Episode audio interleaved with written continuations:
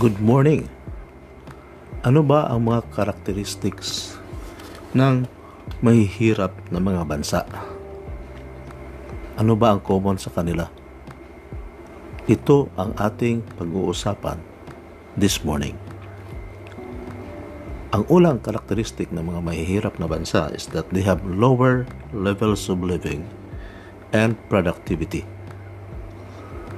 Hindi naman siguro mahirap intindihin ito. You just have to go around your community at makikita mo kung maraming mga slums dyan, maraming mga tapi-tapi na bahay, marami ang nagmalimos, uh, no? yung mga beggars, maraming mga street vendors, then you will have an idea that there is a lower level of living and productivity.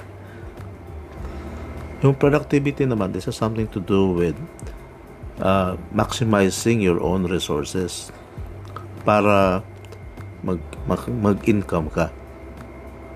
So marami rin dito sa ating sa ating bansa na overqualified sa kanilang posisyon dahil napakataas yung pinag-aralan nila pero mababa naman yung kanilang sahod at kanilang posisyon na nakuha. Kaya nga iba, di ba? Minsan naririnig natin may mga teachers tayo nagiging domestic helpers abroad dahil ang chances nila na makakita ng trabaho na desente as teacher ay medyo mababa. So that's one. Number two na characteristics ng mga bansa na mahihirap ay ang tinatawag natin na low levels of human capital. Ano ba itong human capital? Human capital, ito yung mga tao na nagpapatakbo ng ating ekonomiya. So if our human capital ay masyadong mababa yung halimbawa yung educational status ng mga ano natin, mga working population, mababa yung educational status, mababa yung kanilang mga health conditions, mataas yung mortality rate, at marami ang nagkasakit sa ating mga labor force, that could be an indication that our country or any economy for that matter is underdeveloped or developing. Now, number three na dapat nating tingnan sa isang bansa na mahirap o underdeveloped ay yung higher levels of inequality. Yun ba ang ano, ganito example ko ah. May isang yung naga ano nagkakuha ng mga ano mga sa Bisaya kasi tawag diyan lamaw. Yung bang ano yung mga sobra-sobra na pagkain sa bahay, yung pinapakain na lang sa aso, pinapakain sa sa baboy, ganon. Nangungulit, di ba may nagkakolekta dyan every morning? Magkano kaya kikitain niya sa isang araw? And here comes an executive. He goes to an air-conditioned office. He even sits there the whole day. Wala siyang ginagawa. At kumikita siya ng 5,000 per day. Whereas, itong maglalamaw, ang tawag namin dyan sa Bisaya, maglalamaw, ay kumikita lang ng 100 to 150 per day. Di ba? Napakataas yung inequality. Meron pa akong isang example. Ito, ito totoo na ito. Meron akong interview ng mga ano, drivers ng jeepneys. Ang kinikita pala nila sa isang araw is between 200 to 300 pesos a day. So, buong araw yan na grabe kainit, grabe yung ano nila pag pag ano no, pag drive the whole day. They will only have 200 to 300 pesos a day. And there are businessmen who are earning more than 10,000 to 50,000 a day. So that is an indication again of very high inequality in the economy.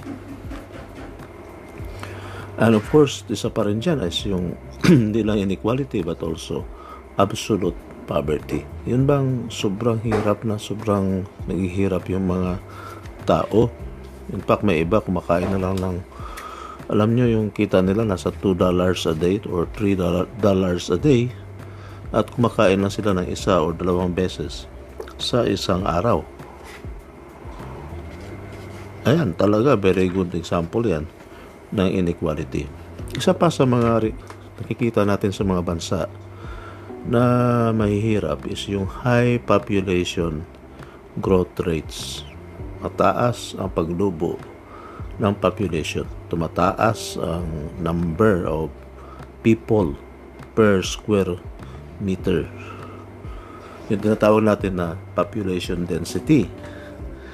So itong high population growth rates is also a product of, of poverty kasi yung mga mahihirap siguro hindi na rin nila kinukonsider yung implication ng sige sila panganak basta ang para sa kanila lang is masaya sila pagkatapos ng whole day na trabaho eh, di have, wala silang ibang gawin kundi magawa na lang ng mga babies mga bata. Kaya dumadami yung ating population. And then ito ang very common rin ito is the greater frac fractionalization or a fragmented society. Tinatawag natin na fragmented society. Ito bang society na may mga ethnic wars, no? May mga ethnic inequalities, may discrimination, mataas masyado. Very common yan sa mga countries na mahihirap. Of course, uh, ngayon sa US, mayaman yung US pero at meron pa rin discrimination. Pero mas grabe yung discrimination sa mga mahihirap na bansa. Sa Pilipinas, di ba? Discrimination against IPs, against uh, the Muslims. May mga discrimination tayo kaya meron tayong giyera sa Mindanao because of social fragmentation. And then, of course, ito, rural urban migration is very high. You will be wondering why people converge in Manila, in Cebu, wala namang hanap buhay pero nandun sila lahat. It is an indication that walang opportunities sa probinsya. Kaya yung mga tao nag ano na lang, nag ano no, nag adventure at you know they're hoping that when they go to Manila or to Cebu magkaroon sila ng income. So dahil uh, mataas yung urban migration, hindi na rin kaya ng urban communities na i-provide yung basic services. Services kaya marami sa mga pumupunta sa sa syudad are living in slum areas and with very low levels or standards of living. Yung nasa Manila ako noon, ganun rin. Sa slum rin ako nakatira eh kasi yun lang ang kaya na bayaran ng aking kunting sahod when I was in Manila, especially in Quezon City. And then lastly, ito yung last, ito yung lower levels of industrialization and manufactured exports.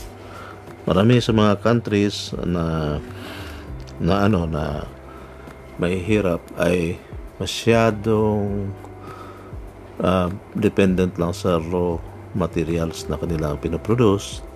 Binibinta nila ng mura sa mga mayayaman na bansa at dahil mura yung cost ng raw materials, maliit rin ang kanilang income sa foreign exchange. Yan ang mga ano, yan ang very common yan na nangyayari sa ating production. And ito pa, may isa pa pala, may last itong financial markets natin, financial markets are not very good and not very favorable because our banking and investment systems are controlled by, you know, few rich people, mga mayayaman ba? Mo na tag-iya, yun ang mga may-ari ng mga bangko natin. At dahil sila ang may-ari, kontrolado nila yung financial flow, they can skirt you know taxes they can hide their incomes you know abroad because they they practically own our financial systems. At dahil weak rin ang enforcement ng ng mga batas sa isang low income countries karamihan ng mga income ay nako-concentrate lang sa mga kunting mayayaman sa isang bansa who also have business interests abroad. In fact, uh, karamihan na lang kaya kayamanan ay nasa ibang bansa, nasa foreign banks at hindi nakikinabang yung ekonomiya sa kanilang kita.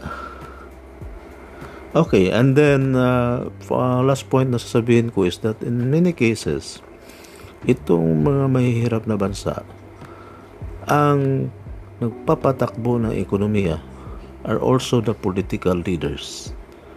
Napapansin ba ninyo that uh, nananalo sa election, people who win the elections are also the rich and the landed?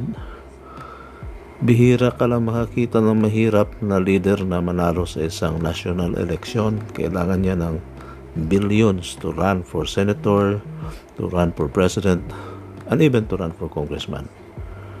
Kaya only the rich, the landed, the influential will eventually get a political position.